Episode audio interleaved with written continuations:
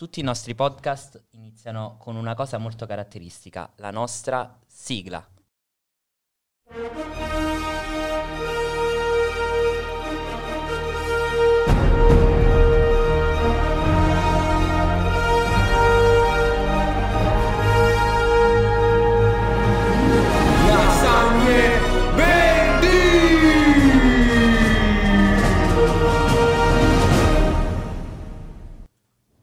Salve a tutti lasagnini e lasagnine, uh, oggi ci troviamo in un nuovo podcast, ai microfoni abbiamo Elena, Francesco. e un ospite molto molto speciale, prego presentati. Ciao a tutti, ciao a tutti, sono Piero Dia. Bene, ehm, noi abbiamo un po' studiato il suo curriculum, la sua passione per una disciplina comunque che Ehm, non è molto considerata come uno sport importante. E mm-hmm. volevamo chiederle, chiederti, com'è nata la tua passione? Eh, allora, intanto, innanzitutto vi ringrazio per, eh, insomma, per avermi iscritto, per avermi dato la possibilità di, di far parte de, della vostra radio, del podcast.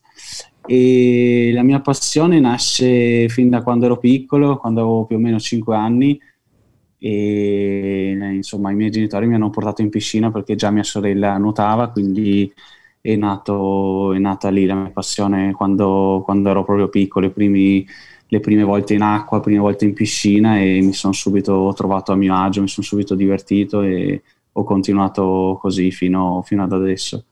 Quindi da molti molti anni pratichi questo sport?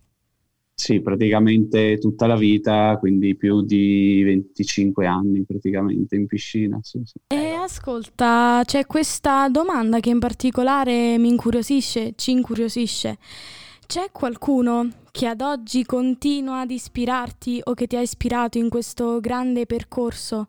Beh, sicuramente magari da piccolo avevo i miei, i miei miti, insomma, eh, nello sport. Eh, e nel nuoto. Poi crescendo, ecco, eh, chi, chi, magari ha smesso di nuotare o chi è rimasto, però se devo dirne uno, sicuramente Michael Phelps per quanto riguarda il nuoto e Federica Pellegrini, eh, la nostra, insomma, nostro, la nostra atleta più forte d'Italia e poi ecco anche altri, altri idoli sportivi come Valentino Rossi, e ecco, sono stati quelli che, che ho sempre tifato, sempre seguito.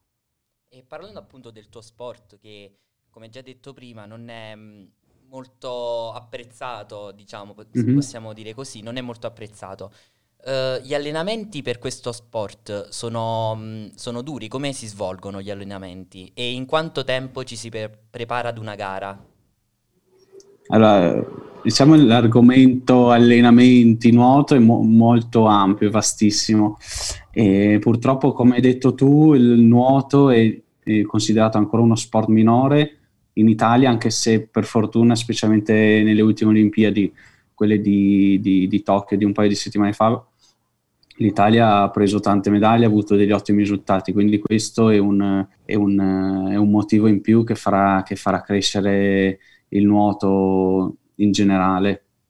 Per quanto riguarda invece eh, gli allenamenti sono, sono duri, eh, diciamo che è uno sport in cui eh, ci si allena tanto, molto di più rispetto al, a quello che poi si fa in gara. Ehm, per esempio ci si allena tutti i giorni, due volte al giorno, e più anche delle, delle sedute di palestra, quindi ecco se per esempio un atleta deve fare una gara da, da 100 metri, da 50 metri, eh, si allena comunque sui 5-6 km a seduta, e quindi ecco, è uno sport tra i più faticosi sicuramente. E ehm, quest'anno, diciamo, questi anni di lunga pandemia, quanto hanno condizionato comunque la, la tua carriera, il tuo sport? Sei riuscito comunque ad allenarti in qualche modo? Per fortuna sì, a parte quelle, quelle, settimane in cui era veramente tutto chiuso, era tutto, tutto fermo e per il resto i mesi successivi eh, noi atleti di interesse nazionale siamo riusciti ad allenarci. Purtroppo al contrario di, insomma, di del, delle attività eh, amatoriali o delle scuole nuoto che sono rimaste chiuse. E se, se, devo dirla tutta, il, il, la, la, pandemia che ha spostato di un anno tutto quanto, eh, ha spostato le Olimpiadi e non è, stato, non è stato facile, specialmente per atleti come me che, che insomma sono sui, sui 30 anni, non è facile. Quindi magari per certi atleti è stato van- un vantaggio aspettare un anno in più e per altri è stato insomma difficile. Però appunto tornando alla difficoltà negli allenamenti, giustamente dopo uh, tutte queste difficoltà ci sono stati comunque un sacco e importantissimi traguardi che hai raggiunto. Se vuoi elencarne alcuni.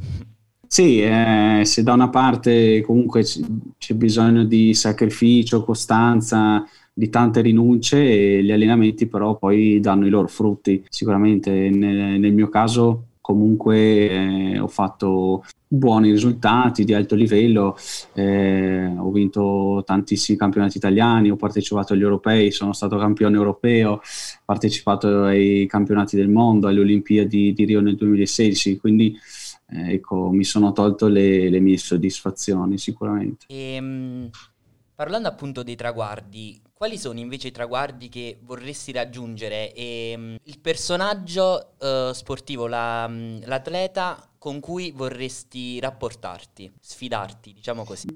Ah, guarda, di, di avversari ne, ne, ho avuti tanti perché in, sono più di dieci anni che comunque nuoto e gareggio a, ad alto livello, quindi avversari ne, ne ho avuti tanti, sono passati. E, ne verranno ancora. Eh, non, c'è, non, c'è, nessuno in particolare, ecco, eh, sicuramente i giovani sono avversari stimolanti e, e che ti danno, ti danno, la voglia di, di continuare e di gareggiare di, di uno contro l'altro. Quindi ci sono alcuni traguardi che vorresti ancora raggiungere? Mm, sì, sì. Il, il prossimo anno per esempio ci sono i campionati europei a Roma in, in casa praticamente, quindi quello è un traguardo che vorrei raggiungere. E, e poi insomma nel, nel, futuro si vedrà. Per adesso penso solo al prossimo anno. Covid permettendo, speriamo allora di vederti alle Olimpiadi 2020 e 2023 di Tokyo e di, vabbè, di, di Parigi. Parigi. Sono un po'... Parigi 2024, sì, anche certamente, però ecco un passo alla volta, un anno, anno dopo anno ci si pensa. E ehm, se posso chiedere come mai quest'anno non è riuscito a partecipare alle Olimpiadi di Tokyo?